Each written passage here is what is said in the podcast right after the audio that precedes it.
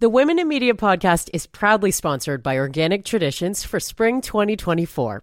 Stay tuned for a special deal during this episode. Okay, we're rolling. How do you feel? I'm feeling good. The voice you are hearing is Karen Bliss. She is a longtime music journalist, and uh, we've been talking about doing this for quite some time. Thanks for being my comeback from the summer off of the Women in Media podcast. You're my first episode back. Thank you for allowing me after all the delays. Um, just a little content uh, trigger warning here. The conversation that we're going to have um, will reference allegations surrounding some sexual violence and perhaps some graphic content. Could be upsetting to uh, some of my listeners. So I just want to let you know that before you dive any further into this episode. And we're going to talk about your career first. Uh, being a music journalist at this time, in this climate, I think is a huge accomplishment on its own. But coming out of the pandemic, you know, tell me what you've been working on and, and how you're feeling about the state of things as a writer in this country. It's the hardest it's ever been since I was in my late teens, early 20s, to be honest. Uh, there's not a lot of work. There really isn't. And the major outlets that I write for have either diminished their budgets or frozen their budgets. Everyone has to be really careful coming out of uh, COVID, and uh, it's, it's definitely impacted me. So, just to give you know a couple things on the resume, um, you've been writing for a really long time. How many years now? Like 2023 is how many years? It's uh, quite a few decades. Yeah, I actually started when I was a teenager, between okay. high school and university, and then I wrote for you know school paper at U of T and did a radio show, and I just kept at it, not it, not it. But it's probably been 30 years, I would say. You may know Karen's work from Billboard. Um, you've been a longtime Canadian correspondent for Billboard since 2010. Um, and we're going to talk about a very important piece that you wrote for them coming up. But I mean, just to go back, venturing into music journalism, when did you know? If you're writing for the school paper, how did you find the music element? Well, I loved music in my teens. And as soon as I was able, I doctored my driver's license and I would use that to get into the bars the see bands. And at that time, you could walk into like a clothing store or a record shop and there'd be like tickets on the counter for some show coming up at I'm really dating myself now. This is not like me. At you know, the Copa, uh, the Diamond, and other uh, venues, and I would see everything and I would save my meager lunch money to buy records, uh, to go to concerts. Uh, I didn't care if it was big band, small band. So that's what I did. I had no talent. I did try and take guitar lessons.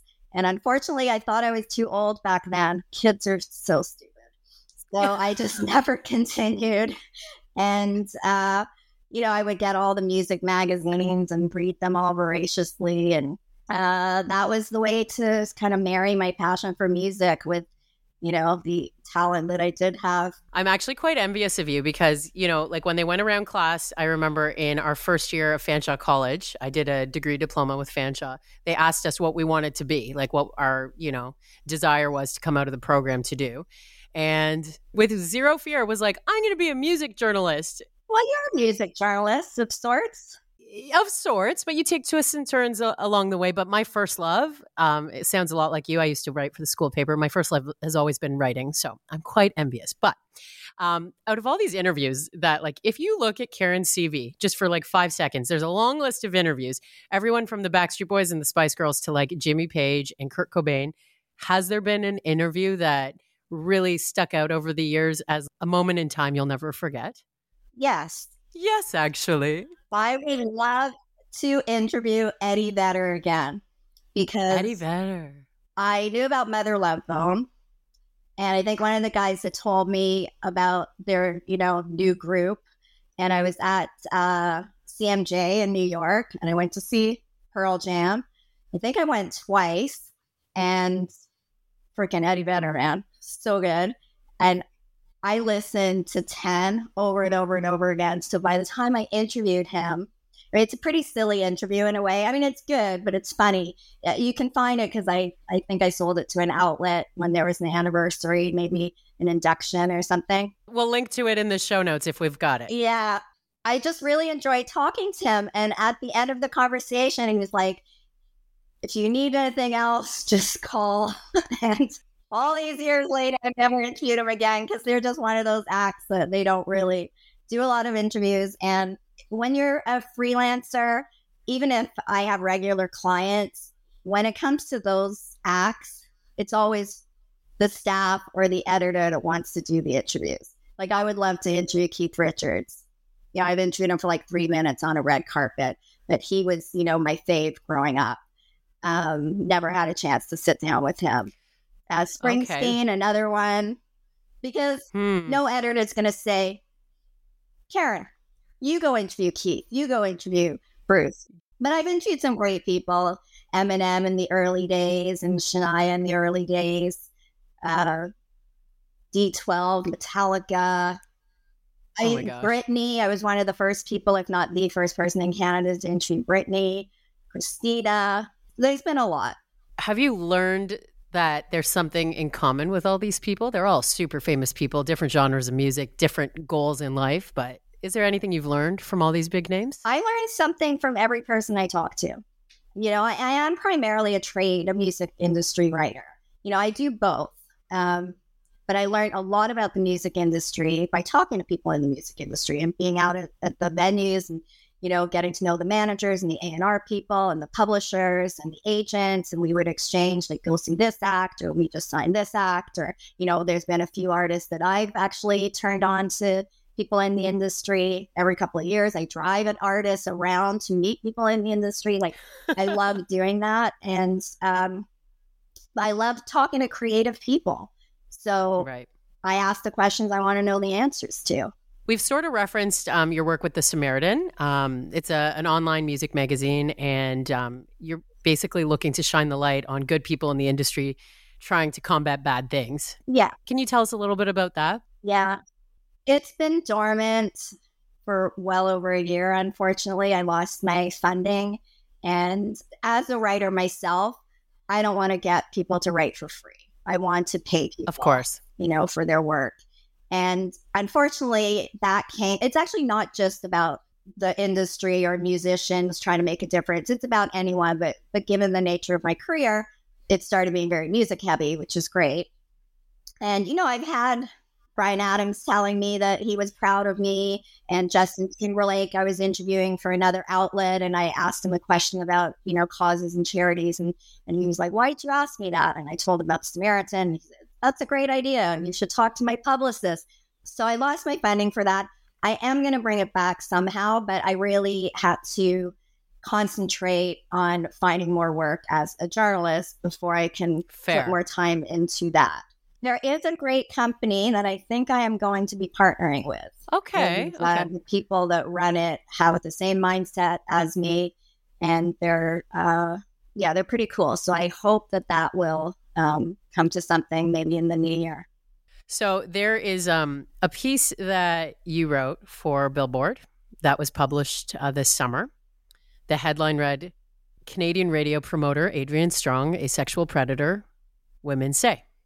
And I mean, you and I have been in touch for, you know, I would call it four years now. I think we met um, and and really like spent some time together, got to know each other outside of just seeing each other at concerts um, when we went to Nunavut for a music week up there. But um, you know, in that time after getting to know you, when we kept in touch, and I said I wanted to have you on this podcast, it had nothing to do with this piece that we're about to talk about. I just thought your career was very interesting.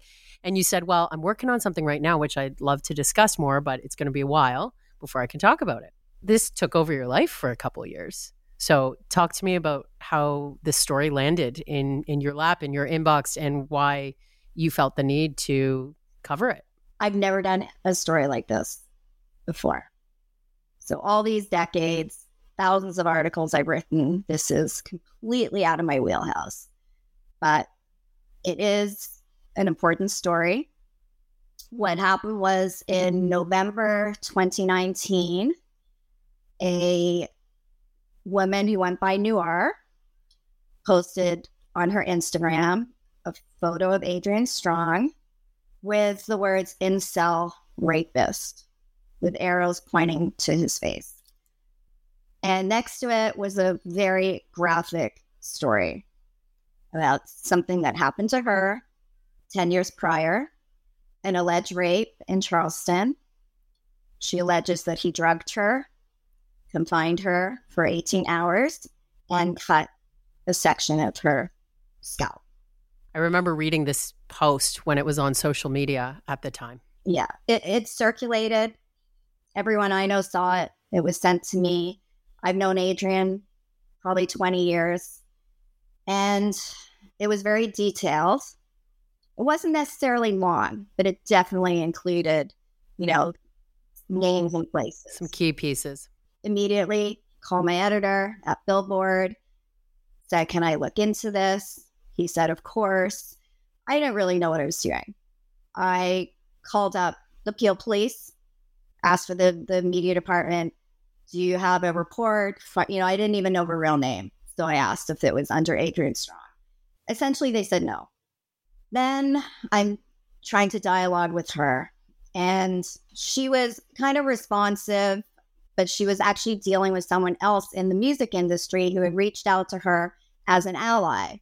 And that person, little did I know, over the subsequent two weeks, was saying some pretty nasty things about me, quite frankly. So Noire was accusing me of, you know, being friends with, with Adrian. And I did see some of the exchanges and that it was that I hate women and I'm probably working for Adrian and I shouldn't be using Billboard's uh, name. And, you know, it was very upsetting actually, because I don't think there's anything worse that a woman can say about another woman.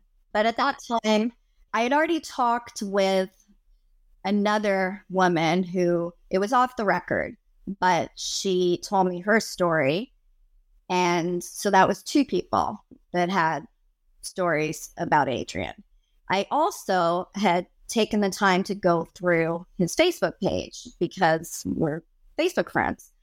And I went through 10 years took hours. Oh. And I was screenshotting. Um, you know, there were some uh, mentions of Charleston, of Hilton Head, of Marriott's, all things that were in her post. And then I got to the date that she alleges that he raped her. And it says, Noire is the new black. And Noire was spelled N O I R E, the way she spells it. So when I saw it, I took a screenshot, sent it to my editors. You know, it was something that I felt that I should pursue. And they did too. But by then, I think another outlet had told Noire that they were going to do something.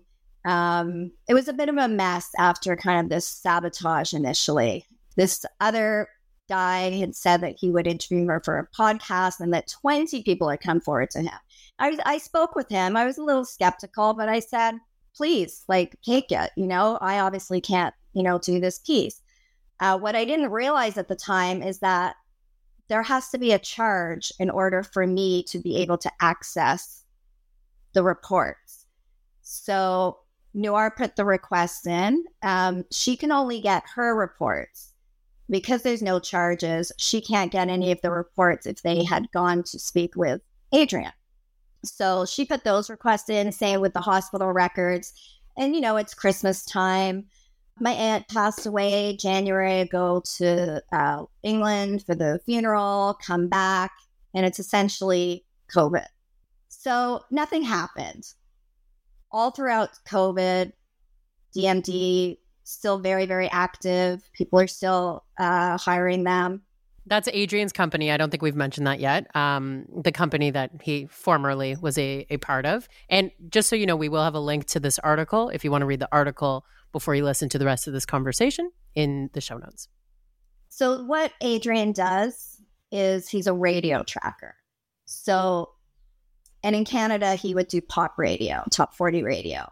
So he is promoting singles to radio, building relationships with those uh, formats and uh, radio stations with the with the people there. So that's what he did, and he had some very very big clients. So he's very successful for for very many years, and you know, and, and I've known him too. Me too. So what happened was the following year, I don't have a lot of work. I find out that they've been using my name to a few people. I don't know how many, but enough for them to contact me saying, well, Karen Bliss tried to do a story, you know, because people would say, like, well, what about this post? You know, and they're like, oh, nothing, you know, was BS, you know, Karen Bliss tried to do a story. I should say I also had texted Adrian around that time and I said, Would you like to comment? If you have a comment, I tried to get a report. I called Peel Police and they didn't have a report. He did not contact me back, but I did send that. So, you know, he could have shown that to anyone. At that time, that was true. But by then, I had spoken with multiple women. And so I contacted DMD and had a pretty long conversation with one of the people there. And he did message me back and, and he said, you know, I've told everyone there not to use your name anymore and they understand. I said, thank you very much. And I was out for lunch with one of Adrian's friends and nothing was ever mentioned. I was there to meet with him about something else, but something he said started, you know, me thinking again. And he said the only person that's benefited from COVID is Adrian. And in a way, that was true because everyone retreated into their own lives, right? It was very, you know, scary, unpredictable time for everyone. And uh, I didn't have a lot of work, as I said. And I went home and I called my editor and I said, Can I try this again? And he said, Yes. And I didn't tell anyone this time because I didn't want to be sabotaged. I just wanted to do it on my own. And I just dug in. I want to stop you for a second there. How are you feeling at this point? You know, you've gone after this story in a few different paths and it hasn't worked out. Yeah and you're hearing more and more about what this person was potentially capable of. How do you feel as a woman? I mean, I have to say it's very difficult to hear a woman talk to you for two hours about an alleged assault in great, great detail. You know, I don't have experience with this. I have to be careful not to re traumatize them. I have to um, ask for corroborating evidence and also people that I can speak to that they told at that time without making them feel like I'm attacking them or I don't believe them. I mean, it's very important in journalism that you corroborate, you know, the information that you're getting and I had to do it with sensitivity and tact. And I'm sure there were times they were just upset with me or frustrated because it took a very long time. But also, I'm freelance, I'm self employed, and my editors are very, very busy at Billboard. At first, I dealt with uh, my news editor, who I talk to every day, and uh, he's fantastic. Yeah, I can't even tell you how great an editor he is and um, so understanding and really would listen to my zillions of phone calls about you know the latest developments or issues or you know thing other things i needed to get. Uh, his name's colin stutz and uh, he really had my back the entire way. He believed in the story. Uh, yeah so i also spoke with men who had their own stories about kind of stepping in, almost like the uh, close calls. You know, I, I have to be careful here, and I want to make it very, very clear that Adrian has denied all allegations. Yeah, we have this statement right here if we need to read it. I categorically deny sexually assaulting or drugging anyone. And in the past decade, our industry has gone through a lot of change when it comes to understanding power dynamics. In my 20s and 30s, I had romantic relationships with artists that were consensual, which was not uncommon in the industry. I am now accused of being sexually abusive and using my position in an exploitive way during that time. I wholeheartedly deny these claims. These allegations have given me pause to reflect on what I have done or could be doing better. I never intended to cause anyone pain. We ended up obviously dealing with his lawyers and they did send their evidence and we used all of it. I'm kind of jumping around here, but um, that's okay. So I investigated for a very long time and, you know, would speak with someone that they told at that time. Uh, meanwhile, I should say that Noire did get the police reports for me and the hospital records, uh, which were very. If you read the article, she went through. Uh, she's a person of color, and uh, she perceives that she was not treated very well by the police or by uh, the uh, medical personnel. You can read all about that, and I had to kind yeah. of sift through all that. Um, so ultimately, no charges were laid. So this was, you know, uh, 2009. But, you know, she also provided the records from her social worker. I did speak with her social worker. I also want to say that people are not named in the article, they are not anonymous, they are confidential sources. I think people get confused. They think that I don't know who they are. I have their full names, I have their contacts. I interviewed all these people for a very long time. For whatever reason, and they don't need a reason, they are not named in it. You know, the, the story's very, very long, um, but I did speak with the women multiple times, sometimes for hours. You can read all about that in the in the article. Yeah it's even tough to read as you know someone in the industry being like oh what's this about? It's it's hard to read regardless of who you are. Very very hard to read. And while i of course i'm thinking about the women that have come forward with their stories in this piece i'm also thinking about you as a journalist and the challenges surrounding your writing your career. Did you have any fear at the time? Yeah of course. I actually i did you know, I would say. So by this time, uh, as I'm putting the piece together, the first draft, and there were many, many drafts, uh, Billboard brought in an executive editor, uh, Frank DiGiacomo, and he's fantastic. Yeah, he he was the one that really he's got fresh eyes. He doesn't know the story the way Colin does because Colin was there the whole, you know, every step of the way, and uh, he really helped me shape the piece and told me what was needed. There were or are lawyers involved at Penske and at Billboard as well.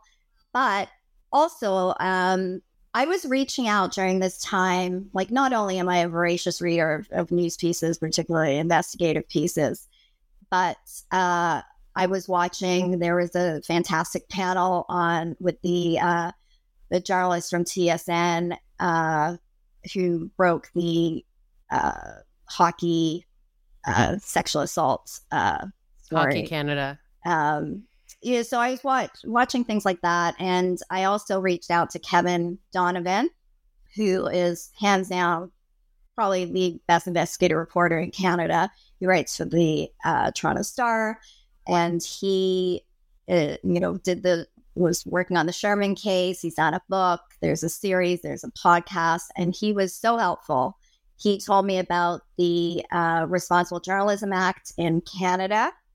So you're learning things about your line of work along the way. 100%. Because, you know, I go to concerts for a living, you know? What'd you learn? What I learned, and it's very important, is that I had to go to Adrian often with these allegations, points of fact, and ask him to respond and give him ample time to respond. That was crucial. And he also, uh, Kevin suggested we retain a Canadian lawyer too, because our laws are different here. And, and it's a very convoluted kind of situation because I'm Canadian, Billboard's American, Adrian's Canadian, Noire's Canadian. The alleged assault happened in America. The other women, it happened in Canada, but you got the idea. So uh, Billboard was fantastic. They retained the Canadian lawyer for me as well. Um, they also have kind of a kind of a security safety expert on on staff who talked to me a couple of times. Um, so yeah, the uh, so Kevin was fantastic. Um, I also contacted Billy Jensen um, from watching uh, one of the true crime shows, and he's also investigative reporter, and he contacted me. This was actually before I talked to Kevin. Just I explained what was going on, and I told him what I had discovered so far because I had texts and screenshots and all kinds of information from the women uh, and and things that I found myself. And uh, he thought I had enough. Uh, little did I know, I did not. Um, huh. So, yeah, it, it was definitely a, a lot of work. So in, in March was when uh, the editors, the lawyers of this year, of this year, 2023, and this started in 2019. That just paints the picture. Yeah, mainly 2021. I have to say was when yeah. But even like pasting this article so I could read it offline into a Word document, it was 17 pages, text only. It could have been longer.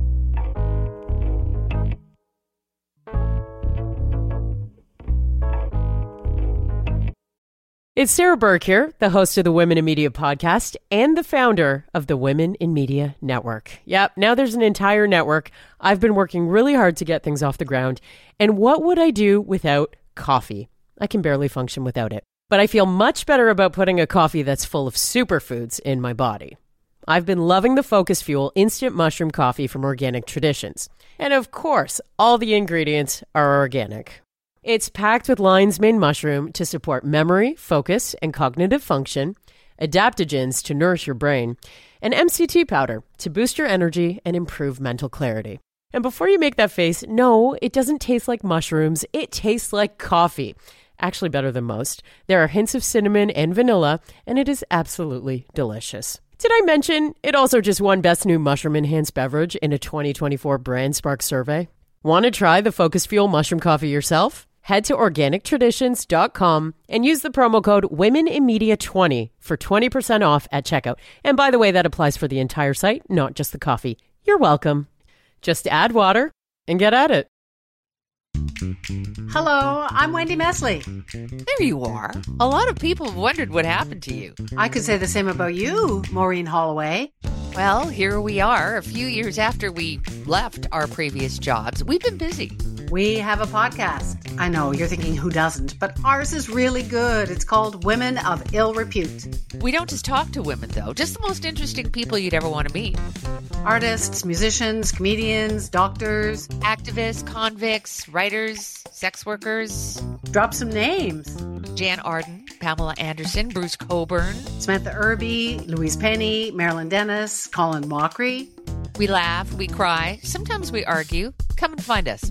Our website is womenofillrepute.com. Or try Apple, Spotify, and all the podcast places. So now you know what happened to us women of ill repute. Okay, so now we're in 2023 in March. Now we're in 2023. So bear in mind, no one in my family, most of my friends do not know. Some of them know I'm working on something. They don't know what. Uh, I did confide in a couple of people far removed from the music industry. So I was dealing with this myself. I would wake up in the middle of the night. It's almost like a post traumatic stress disorder. Like it's a yeah. it's a lot when you live by yourself and you're hearing all these stories and going back to the women and you know and and they're experiencing it too. I'm sure because they're reliving something that happened a long time ago, right?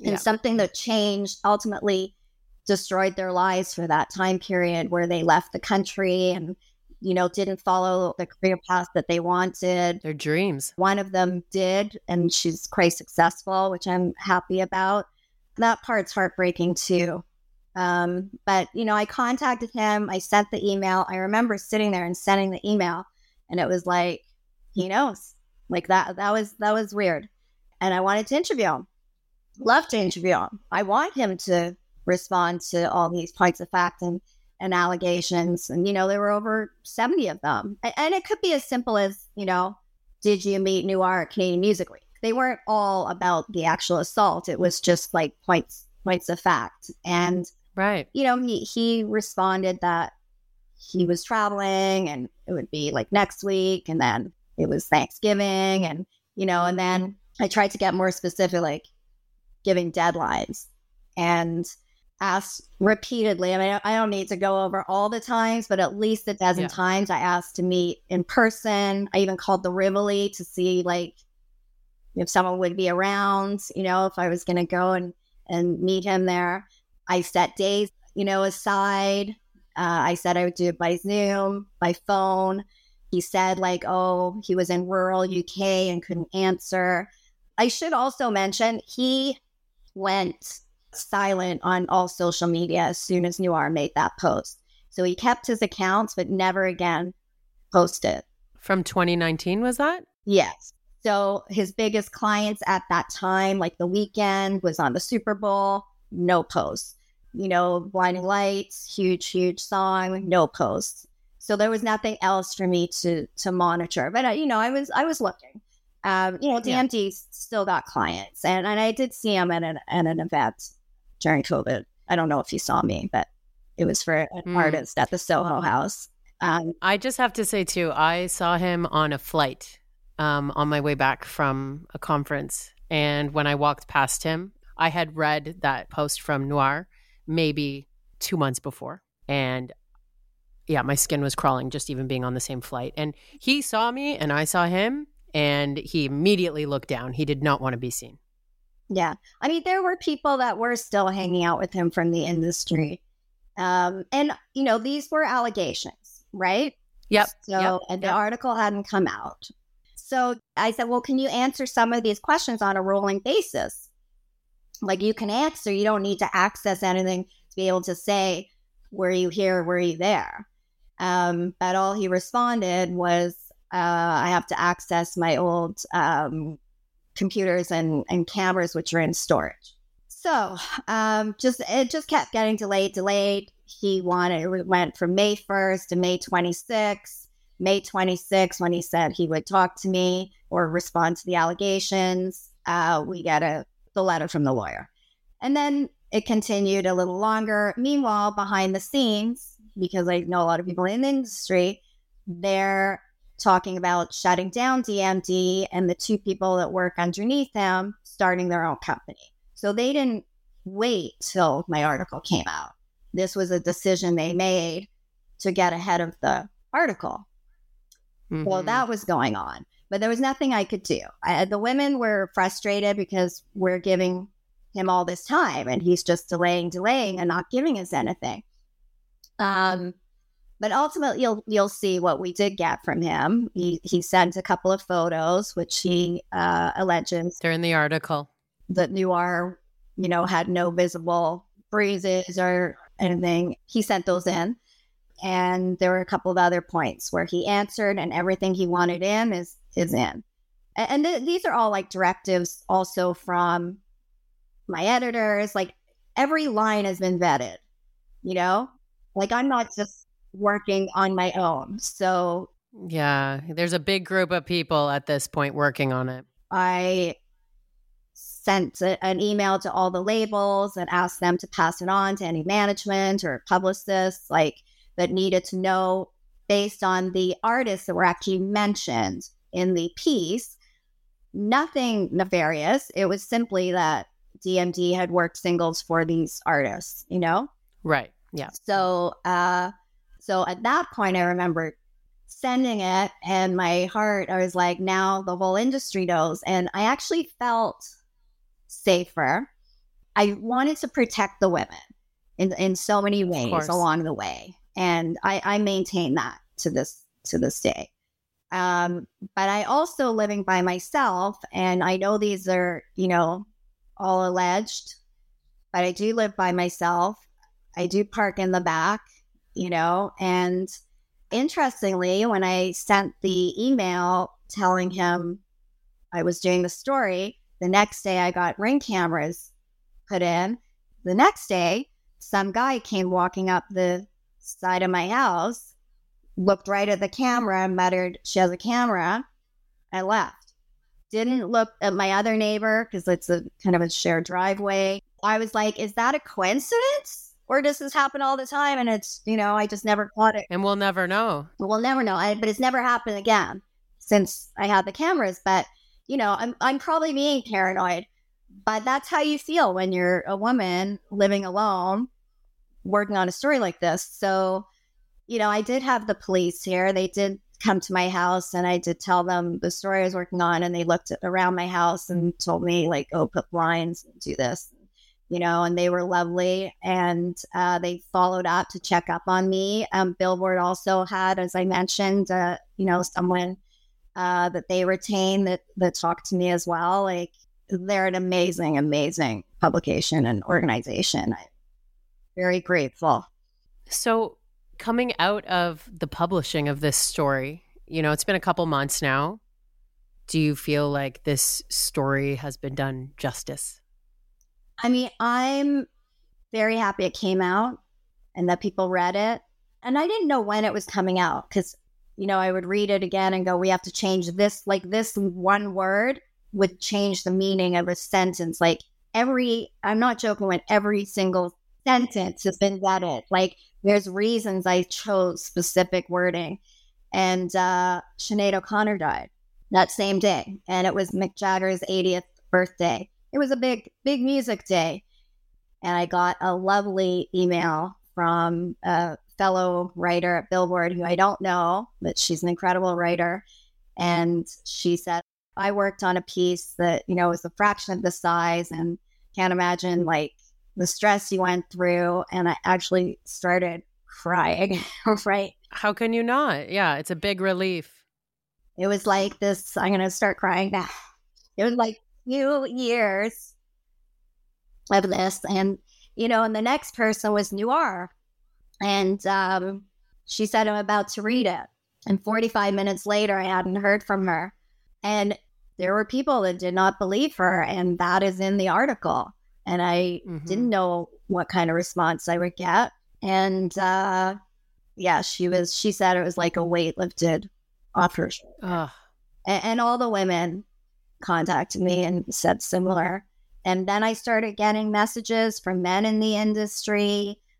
Huge, like a huge producer sent me a email that he was proud of me and he's never seen me write a piece like this. Like, I mean, not this all on me, but those were like, it was really nice to hear because I didn't know what kind of response I would get. And it's a very small industry. Of course you know, I know people say, like, oh, I didn't read it because I don't know him. It's not about him. You know, it doesn't matter if you know him or you don't know him or he's just a, you know, a radio guy. And, you know, Billboard didn't know DMD. They don't care. Like, they're an American publication, right? They don't know who Adrian is. This is a public interest, a human interest story. You know, the, the people need to know and mm-hmm. give these women a voice and a place to tell their story. And it's been corroborated. Every one of their stories have been corroborated by someone they told at that time. One had police reports and hospital records. His name is throughout. You know, his name is in there. So. No, but you're right. Like, we get wrapped up in the music industry part of this. But when you look at that article, you know, there's sections that say related Marilyn Manson. Then there's another section that I think I saw something related to um, Russell Brand.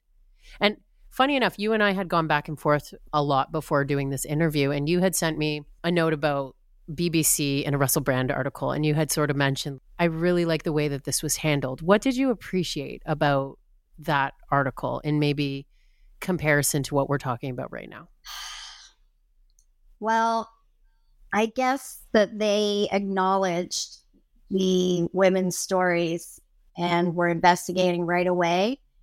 I wish that when this post was made in November 2019, that people who used his services, who employed him, would have taken action then. Ask the questions at the very least. And then I wouldn't be talking to you about this. I wouldn't have had to spend all this time. I don't want to be doing this. You know, this this story is not something I would ever wish on anyone or what the women have gone through. I want to go write about concerts. I want to talk, you know, to musician about the song they wrote, you know, and go in the studio and that's what I want to do. And I know that her story is severe. And I know a lot of people didn't believe it. And I get that. But at least investigate, you know? Speaking of which, so after contacting these companies, um, did anyone agree to share anything publicly and do proper investigations? Well, in the article, um, DMD, the person who owned DMD, which I actually thought all these years was Adrian because he was the president, but it actually wasn't. And I think a lot of people in the industry also thought it was Adrian. But yeah, the person you'll see in the article did say that he hired a law firm and would be investigating. I don't know the outcome of that investigation, if it's still ongoing and if those findings will be made public. I hope so. You know, if Adrian, as he acknowledged in his email to me, has old computers and cameras, I don't know if that's part of DMD, if, if they can, you know, have access to those and his emails. I don't really know how that works. I just know how I investigated this. It's a lot of work. It's a lot of work, but I don't know what the answer is, you know? Like it's hard for someone that's known someone for so long to believe these types of stories.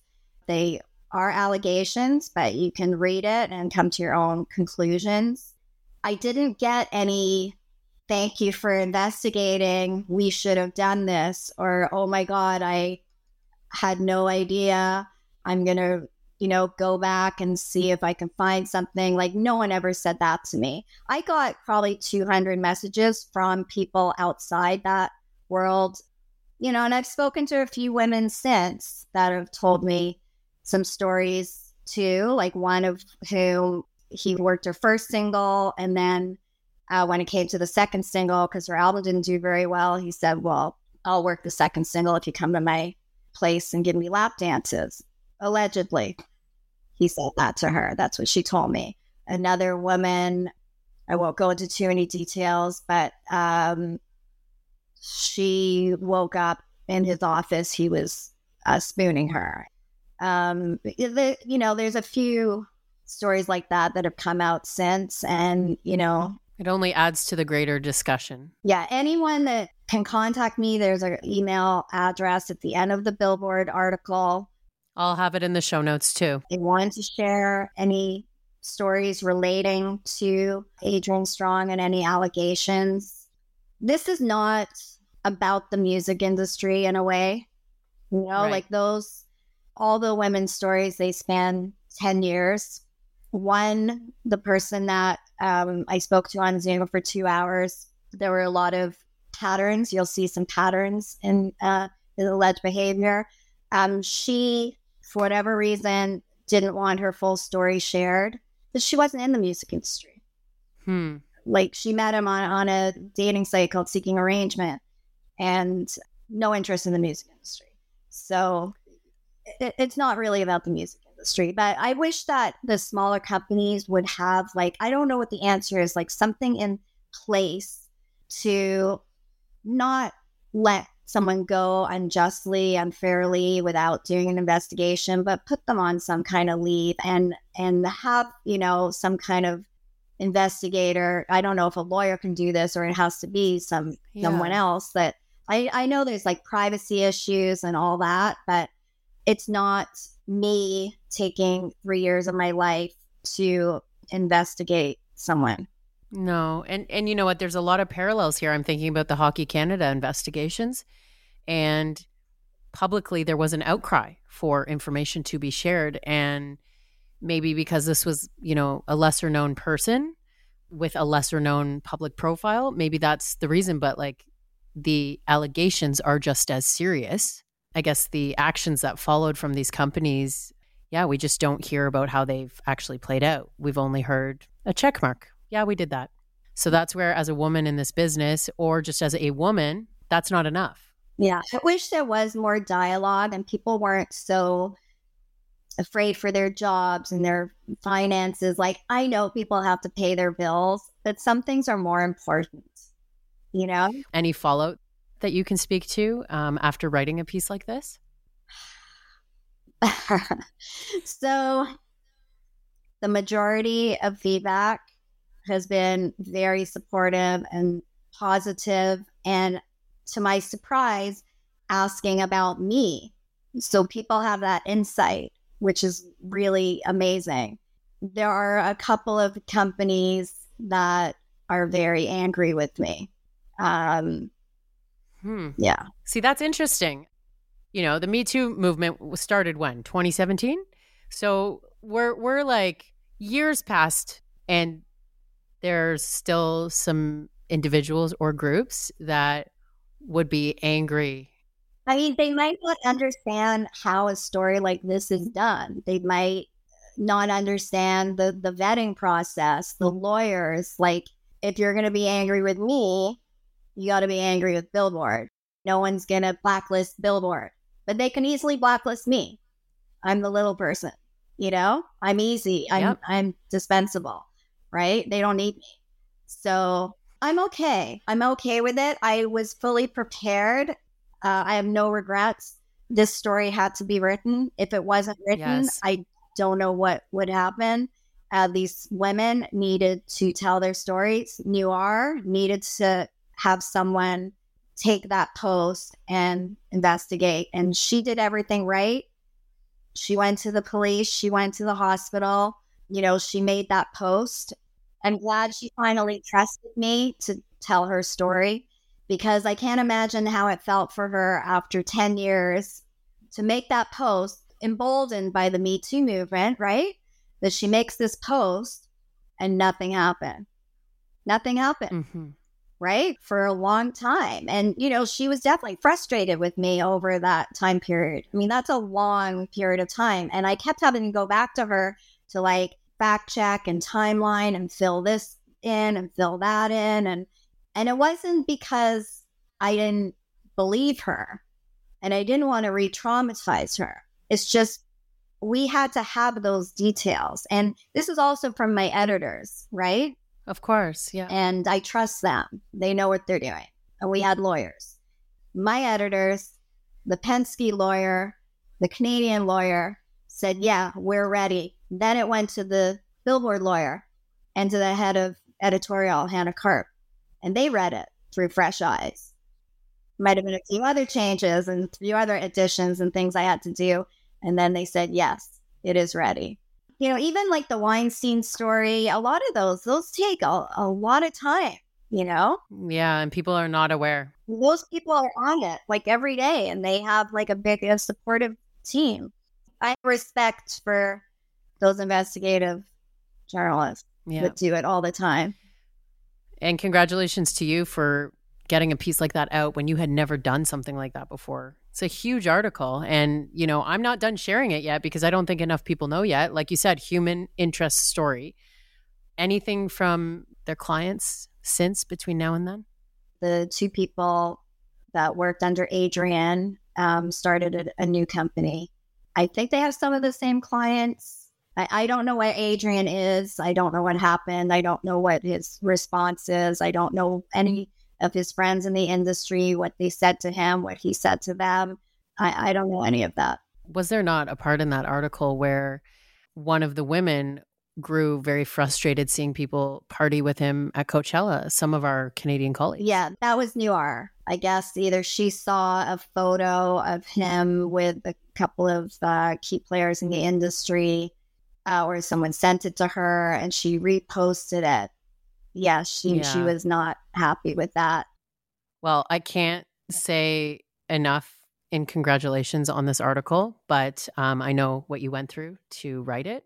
So I want to commend you for sticking up for these women and letting their stories be heard and honoring their stories and for even coming on this podcast to talk about it. I don't think any of this is easy for you, too. Yeah, no, I actually really appreciate you allowing me to talk about like what went into it because I really, you know, there's this uh, refrain out there of like fake news and media, like we make stuff up. And if people really knew what went into these stories, you know, I would never undertake something like this against a person that I've known if I didn't, you know, want to tell these women's stories and if there weren't multiple people telling me similar stories with patterns, including men who were witnesses to this alleged behavior as well. You know, like that is not in my nature.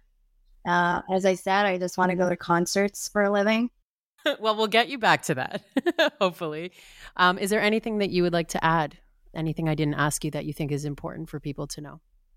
I anyone who takes the time to read it, it's very long.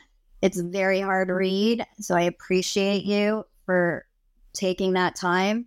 Uh, I know people like bite-sized news these days. Um, it's an important story on so many levels and not just there's this guy in the music industry. It's like there's a bigger picture here, um, whether it's how Noire was treated by the police back then, the changes from the Me Too movement. Maybe there's some kind of lesson on what can be done, like at a smaller company, to to look into things like this more thoroughly. Let's say, um, and also maybe there's uh, some kind of help, like for the women after whose lives have been destroyed by these types of behaviors and you know well I, I mean i'm just thinking about your samaritan and maybe there is something there maybe with a charity and a, a huge cause behind it right? Yeah i would love to bring samaritan back. Like we have great jobs right? We talk to interesting people. We go to concerts. We listen to music. And i started samaritan because that was my way of giving back because I'm not wealthy and, you know, can't build a house and I'm not a doctor, uh, not famous. So this was my way of telling these incredible stories, big and small, about people trying to make a difference. And, you know, the animal rights stories were the most popular, I think.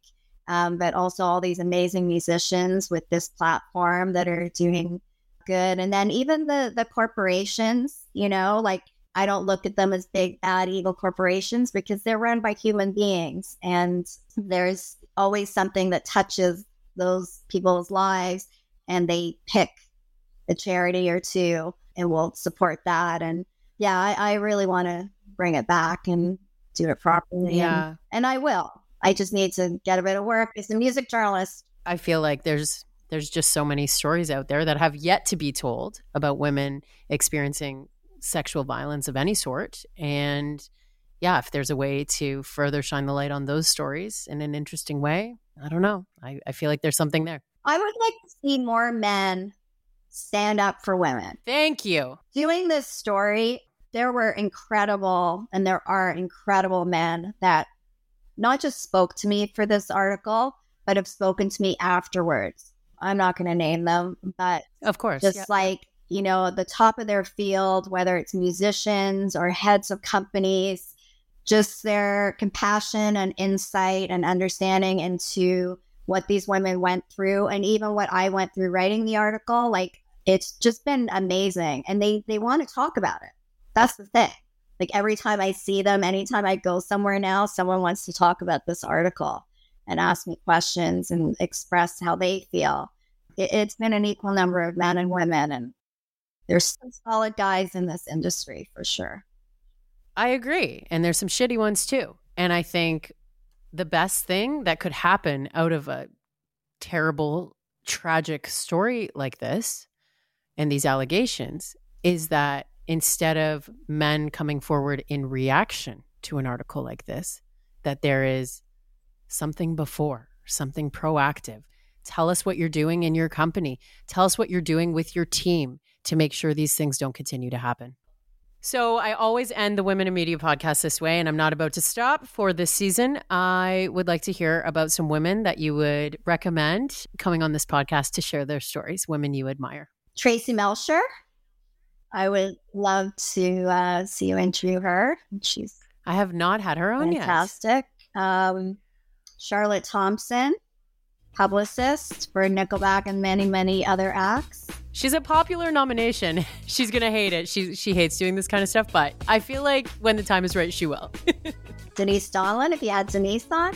Haven't had Denise, also a popular nomination. And if, if this means anything, it's that Charlotte and Denise are in high demand. So let's okay, go. Christina Fernandez as well. There's so many incredible women in this industry that all I know it's hard amazing to amazing stories and they persevere and I will give Christina Fernandez a little shout out right now too because when I was in the early stages of developing this podcast, her and I had some great late night phone calls. Just so many fabulous women, including yourself.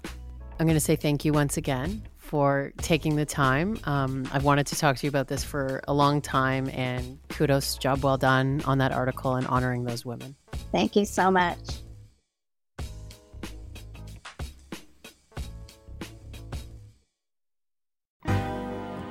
I'm Debbie Travis. And I'm Tommy Smythe.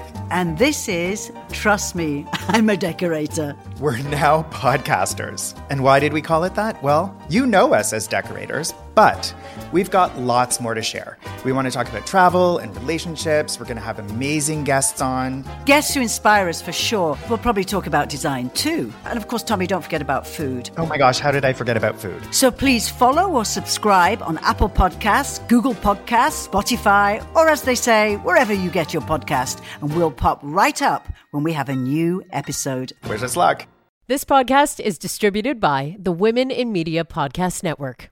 Find out more at womeninmedia.network.